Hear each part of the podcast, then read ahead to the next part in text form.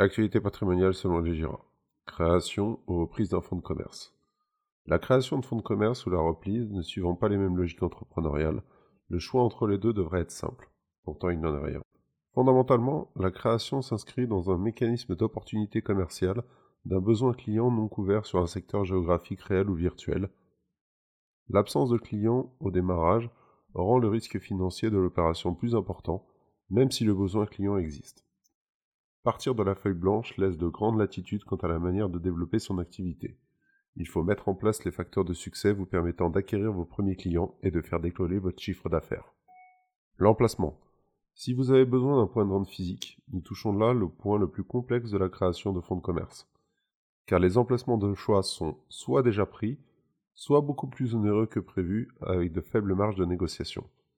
Il vous faudra parfois baisser vos prétentions en termes d'emplacement ou vous rabattre sur des emplacements de commerce neufs. Il se peut, dans ce dernier cas de figure, que vous ayez tout de même à vous acquitter d'un pas de porte auprès du bailleur. Sans oublier que dans ce cas, les frais d'aménagement sont 100% à votre charge. Le besoin de fonds et de financement. Si votre activité nécessite un fort besoin de financement, la création ne sera pas forcément le bon choix pour vous. Car afin de vous octroyer un crédit professionnel, la banque vous demandera de fortes garanties sur votre patrimoine personnel. À vous de voir si vous acceptez ou non de telles conditions. Il en va de même si vous disposez de peu de capitaux à investir au démarrage de l'activité. La création ex nihilo risque d'être le réel frein du développement de cette dernière. Contrairement à la reprise d'un fonds de commerce, où vous aurez la possibilité de financer à l'aide d'un crédit beaucoup plus facilement. Les compétences humaines. Vous avez toutes les compétences pour votre activité, ce point ne vous concerne pas. Si ce n'est pas le cas, le recrutement peut être un réel frein au développement de votre activité sans compter le coût induit par la nécessité de formation de votre futur personnel. Reprise du fonds de commerce. La reprise de fonds de commerce s'appuie sur une logique de reprise de clientèle pour améliorer l'activité existante et ou proposer de nouveaux services connexes, voire continuer l'activité en l'état. Le repreneur a le choix de acheter le fonds personnellement par le biais d'une entreprise individuelle, faire acheter le fonds par une société qu'il contrôle, acheter le fonds à titre personnel puis l'apporter à une société. L'acquisition peut être financée par un emprunt bancaire, la banque prêteuse pourra demander en échange des garanties personnelles au repreneur. Par cette opération, l'acquéreur devient propriétaire d'une activité clé en main avec tous ses éléments ainsi que l'intégralité du personnel.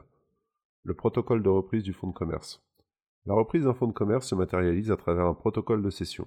Ce protocole est rédigé par des avocats spécialisés en droit des affaires. Mais parce que la confiance n'exclut pas le danger, il est indispensable que le repreneur fasse des vérifications d'usage.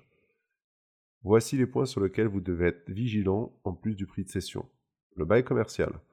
Même s'il est par nature très protecteur au preneur, donc le locataire, le bail peut prévoir un droit de regard sur le changement de preneur en cas de cession du fonds de commerce. Cette clause étant parfaitement valable, il faut vérifier son existence dans le bail. Et si elle existe, il faudra demander l'accord explicite au bailleur afin que la cession du droit au bail puisse s'effectuer. La non-concurrence du vendeur. Nous conseillons fortement de mettre dans l'acte de cession une clause de non-concurrence qui interdit le vendeur de monter une nouvelle activité qui pourrait vous concurrencer de manière directe. Les relations entre salariés et la gérance. Car, en tant que repreneur, vous allez récupérer tous les contrats de travail en l'état ainsi que les obligations qui en incombent. Sachez qu'en cas de litige survenu après la cession, vous en récupérez l'intégralité de la responsabilité et cela même si la cause du conflit est antérieure à la date de cession. Les risques liés à la reprise. Le premier, la notoriété.